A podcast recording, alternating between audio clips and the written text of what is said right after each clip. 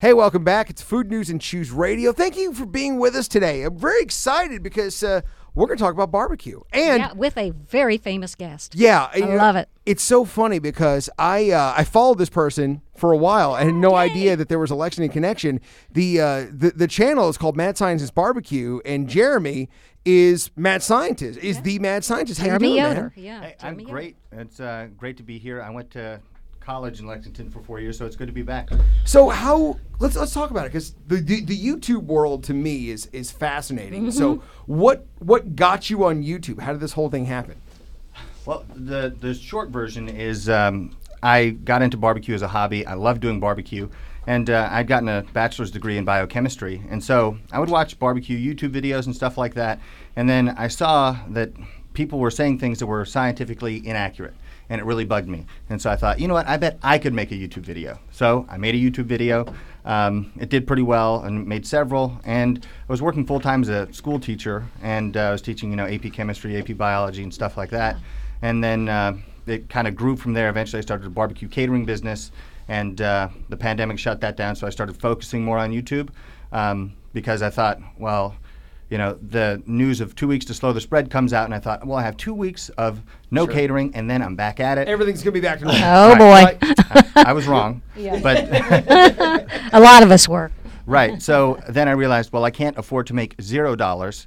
So uh, we moved back uh, to Kentucky, where my wife and I both grew up, and um, started doing the YouTube videos, uh, one every week, and uh, channels kind of grown from there. So this is all happening pretty quick. I mean, this is pandemic is around two years, and you started less than two years ago, and you're building this kind of critical mass with good barbecue knowledge and technique, right? Well, the YouTube channel started uh, maybe four or five years ago, something like that. Oh, okay, gotcha. But I was kind of doing it when I had time. So with the barbecue catering, I would teach during the week, and then I would do an event on the weekend. And my wife was the only one who filmed, and she would help me with that event. So there were no YouTube videos being made. So there might be six months in between videos. But then when the pandemic hit, I didn't have any catering gigs. So I was like, well, let me see if I can get something going with this YouTube channel. Pandemic side hustle. Everyone got one. By the way, uh, if you don't know. Uh, Mad Scientist Barbecue has like four hundred thousand subscribers. It's Amazing. it's a it's a it's a real channel. Like, I, it's, I it's love a, it. I love it that it's a you were a legit bio. food channel. What kind of major did you have at Transy? Biochemistry. Biochemistry. Don't you love that? That's, I love how you know the food science aspects of food mm-hmm. always, you know, really kind of took hold of me. I, you know, we need a new Alton Brown anyway, right? So maybe Yeah, you can there you take that spot. Well, I wouldn't Um, mind. You know, I got to go to turn it down. one kind of scientist barbecue thing. Uh, it was a f- when we went to the barbecue festival at Southern Foodways Alliance down in Alabama, and Alton Brown did an on-stage presentation for whole hog barbecue, which was really good, and I learned so much just about kind of principles I hadn't thought about. What are some of your biggest pet peeves that other YouTubers do? Some of this misinformation that doesn't scientifically make sense. Anything off the bat just drive you nuts? Yeah, what was the thing that, that actually? What was the one thing you saw that like, nope, this is why I'm starting a channel. This is wrong. Well, uh, the the video that kind of kicked it off for me was I saw a video of a guy lighting up an offset smoker, and uh, he you know lit the wood, and uh, the smoker was heating up, and he opened the door, and there was a lot of water on the inside of the smoker, and he said, "Well, you see what's going on right here is the water is coming out of that metal right there." Water's coming out of Yeah, the metal. Right, but he in my head I'm thinking, no, the primary products of combustion are carbon dioxide and water vapor. That water vapor is condensing on the cold metal. There's no water in that metal. It's like somebody has to you Yeah. know, set the record I'm sorry. straight. Are you trying to say that water does not hold metal, or metal does not hold water? Well, correct? you can't Unless it's you in can't rust. milk metal. yeah. you can't milk metal. That's, Yeah. what, what are some of the things that people get wrong about barbecue? Well, a lot of times for beginners, uh, what they get wrong is they want a, a very established playbook of what to do. So they want to know how long do I put it on the smoker? How long do I wait for this? How long do I wrap it? Um, uh, what should I use to wrap? You know, whatever meat that I'm cooking, uh, and they, they want it all to be outlined. And it doesn't work that way with barbecue. People say it's done when it's done, and unfortunately, that can take 16 hours or it could take 12. And it's you know, there's no way around it without having a lot of experience or understanding enough of the science behind what you're doing so that you can understand what it is without having to have done it a hundred or a thousand times. So, what I think science gives people with cooking is a lot of the knowledge that people get through hundreds of times of repetition, but in a much shorter period of time. So something I, I think both of you guys can relate to, uh, and I think I saw it on your channel. As a matter of fact, you could have two briskets, buy them from the same place, same basic weight. One can be done in 12 hours, and the other might The take 14 darndest hours. thing, isn't it? Yeah. And it, it, if you're a layperson, you're like, I don't. That doesn't make any sense to me. Right. Well, I d- that's one of those things I don't understand. So, uh, on my channel, what I try to do is I'll try to explain the things that I understand. Like, well, we can talk about a smoke ring and the chemical reactions that take place to make a smoke ring. But the things I don't understand, I never try to pretend to because I think that's doing a disservice um, to people who really want to understand. So, what what really is my pet peeve is when people try to use scientific explanations to explain things that they obviously don't understand. It's almost like um, if you hear somebody trying to speak uh, something that's their second language, you're like, oh, well, You you know. know. they can say the words, but they're not really a native speaker. With science, you can kind of get the same impression. It's like mm-hmm. somebody's using scientific words, but you're not really a native speaker of science. People are very mm-hmm. confident when they have very little information. Yeah. In True. general. True. Well, I think that you know they base it on evidence. Uh, unfortunately, they haven't had the best evidence though, because some of the the samples I've had of people's star award-winning barbecue just completely miss Uh-huh. Yeah. the mark on the stuff that you're looking for. Sure. You know, Mm-hmm. I you know salt, pepper, and smoke. You know, or white oak, if you want to say, is is kind of a key for me.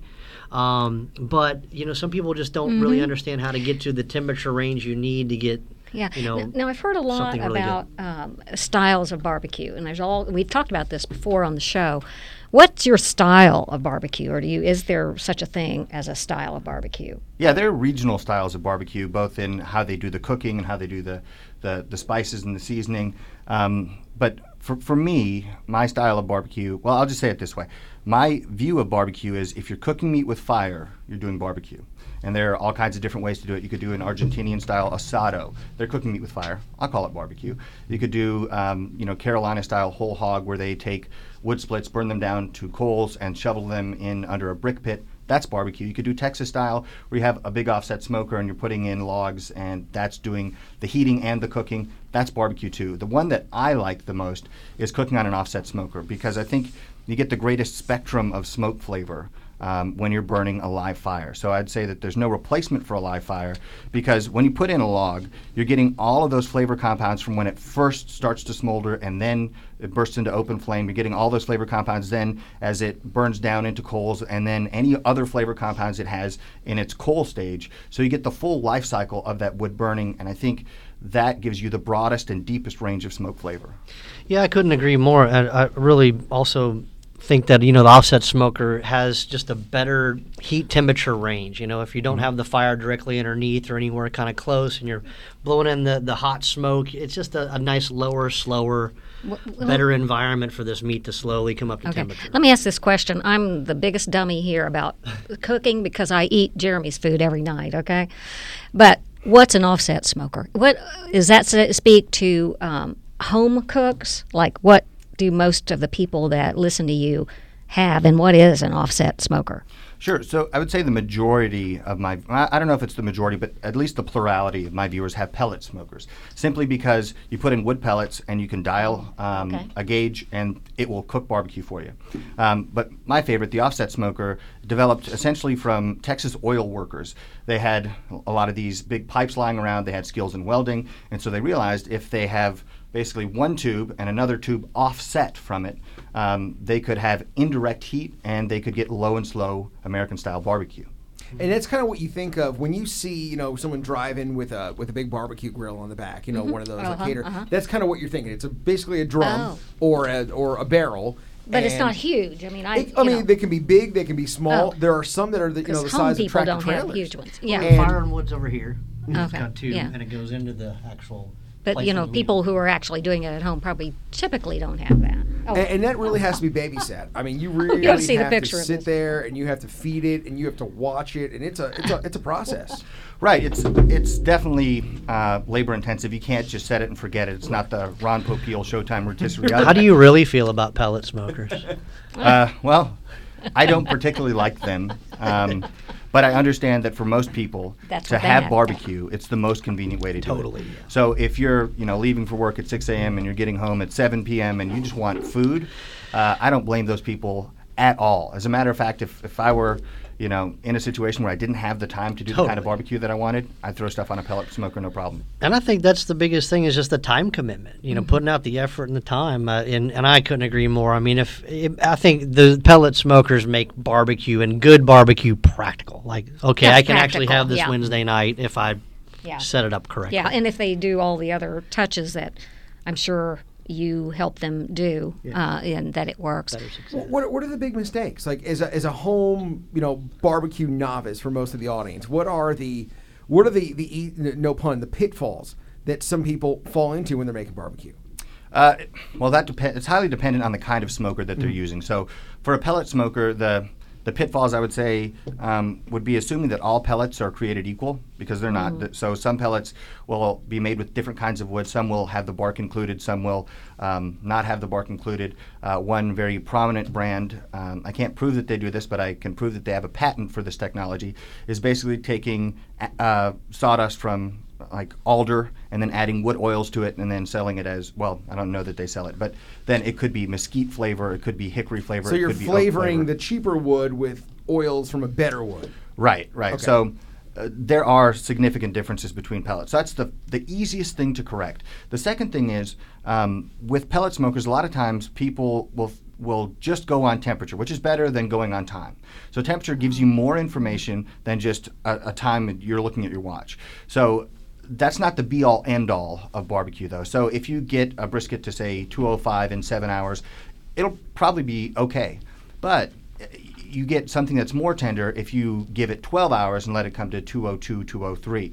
Um, that, that's just kind of philosophically one way that they can improve. And then the other thing is that I don't know that I've ever heard anybody else really talk about is the difference in like the, the meat texture when you have something that has a lot of airflow versus something that doesn't have a lot of airflow. So on offset smokers, there's a natural draft. You're moving huge volumes of air through that smoker, and what that does is basically causes a process called evaporative cooling to take place on the barbecue. So the meat you can think of as sweating out water, the hot air comes and you know evaporates the water and carries it out of the smoke chamber. So what you get is the meat shrinks and concentrates the flavor. In addition, the muscle fibers themselves, instead of being full of water and really taut, they kind of become limp. And so each bite will be more tender if you allow that water to gently evaporate through the cooking process. You sound like a scientist.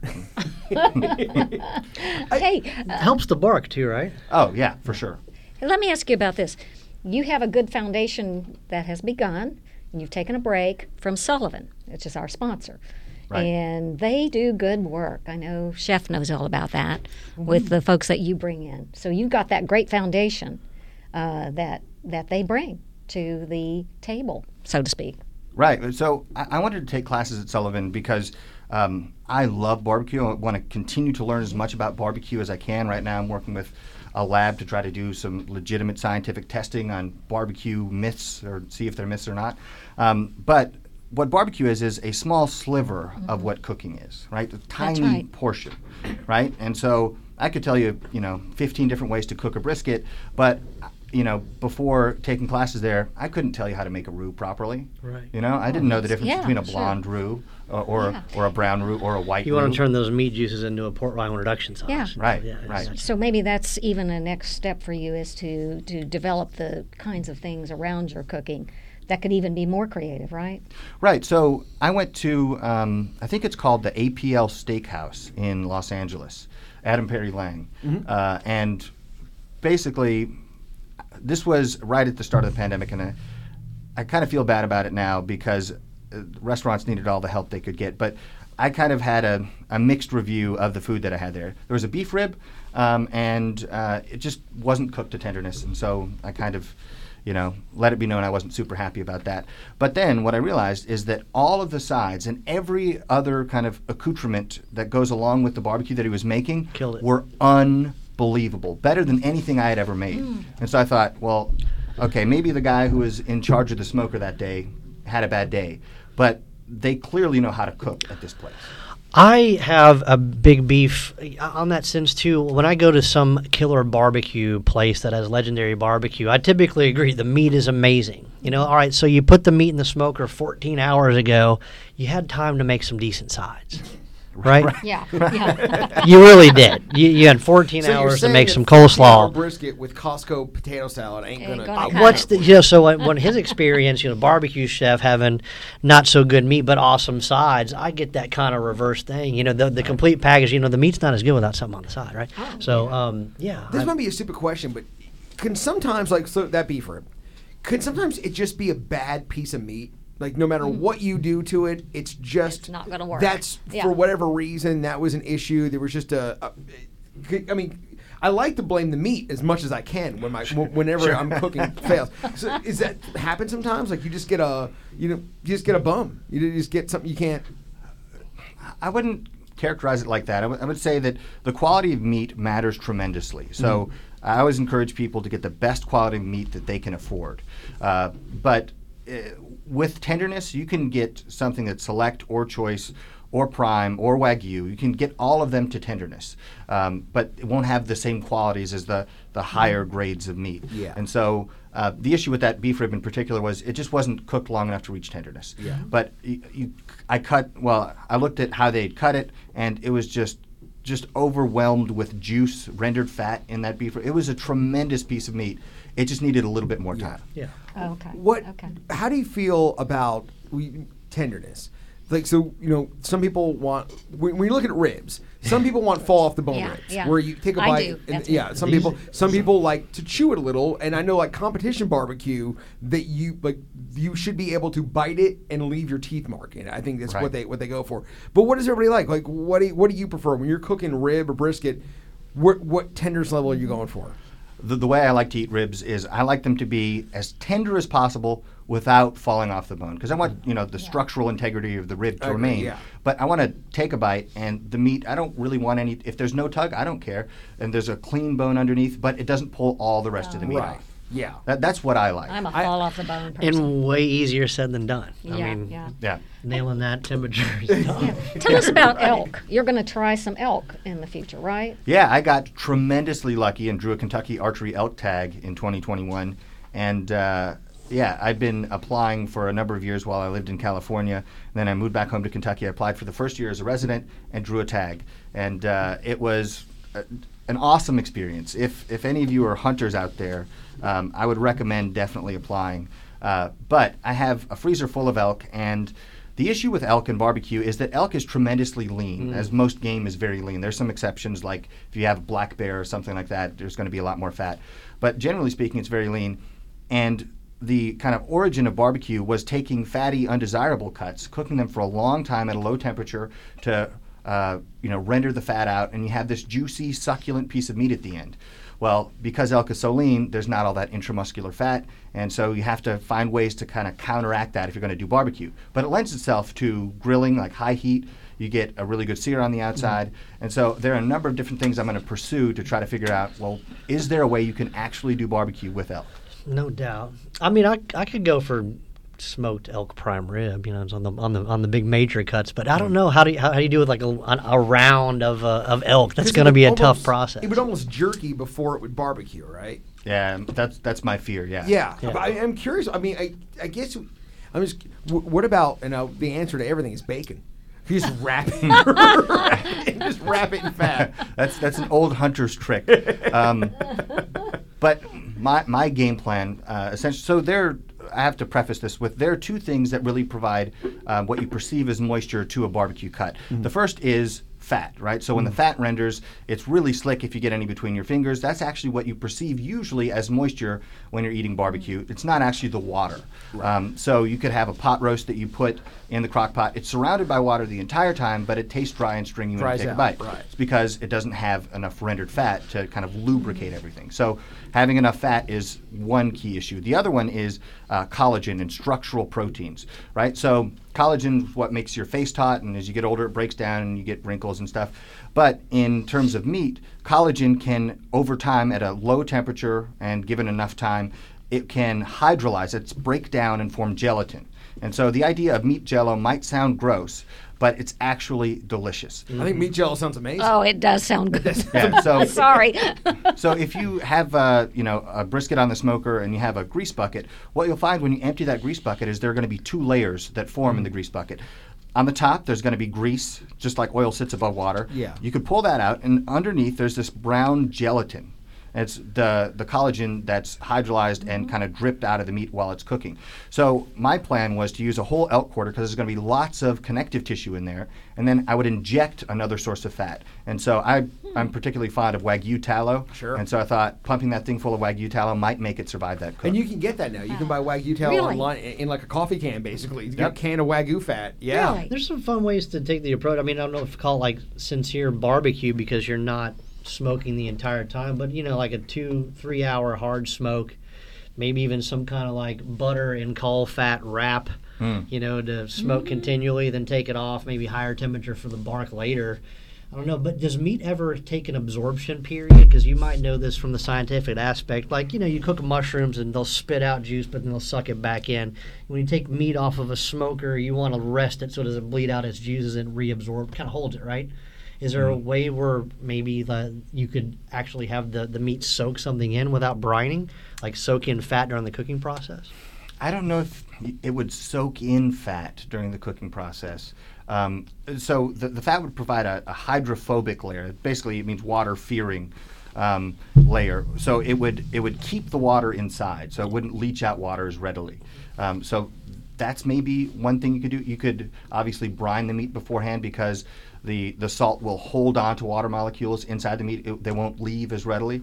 Um, but I like the idea of the caul fat. That seems interesting. I- I think if you left it on there and cooked it for a long time, it might just integrate itself with the bark. It probably would, you know, and you'd be able to eat it completely. And, you know, like I said, if you maybe just poured melted butter in, in the pouch and surrounded it, maybe that's enough fat for, I don't know. See what it do. Yeah, I was thinking maybe you could smoke it and do like a confit type. Yeah, of confit cooking. feel. Yeah. it's not. I don't call it barbecue, but it you know you get a smoke smoke meat flavor, and it won't be real lean. I don't know. Do you have an idol in barbecue? Do you have a barbecue idol? A barbecue idol. Somebody Um, you aspire to be like? I guess you would have to say Aaron Franklin because he's been not only tremendously good at doing barbecue but tremendously successful. Um, he, I, Franklin I- is the pinnacle right now of barbecue in America, would you say? Um, in a lot of ways, he's the most well known. For a long time, I've called him Barbecue Jesus because basically um, the YouTube comment section is like the cesspool of humanity. Sure. And you get lots of trolls and stuff. And so if you say anything, um, no matter what it is, you could you could say something like, "To do barbecue, you need to smoke the meat." And somebody will inevitably say, "Well, Aaron Franklin says X, Y, or Z." It's, it's, it's kind of like the barbecue version of Godwin's Law. You guys familiar with Yeah. Godwin's Law? Right. Yeah.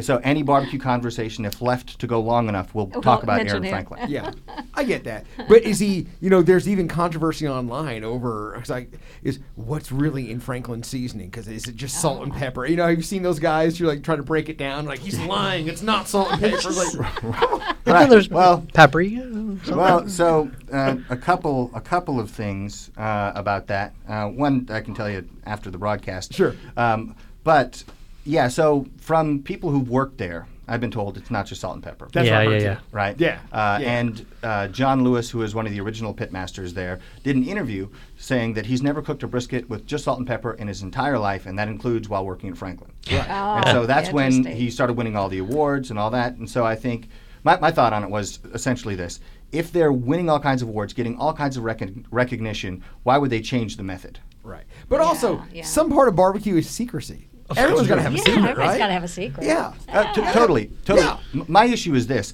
if if someone says I can't tell you what's in my rub, it's a secret. No problem. Totally respect it. What I don't like is if somebody says, "Hey, this is exactly what I do," and they don't tell you exactly they what they don't tell And then what they do. you try to replicate What- it just in case it's yeah. good. What's we got to take a break. Yeah. Oh, okay. But we'll come back, so don't go Yeah, anywhere. yeah, yeah, yeah. Thanks for being with us. This is Food News and Choose Radio.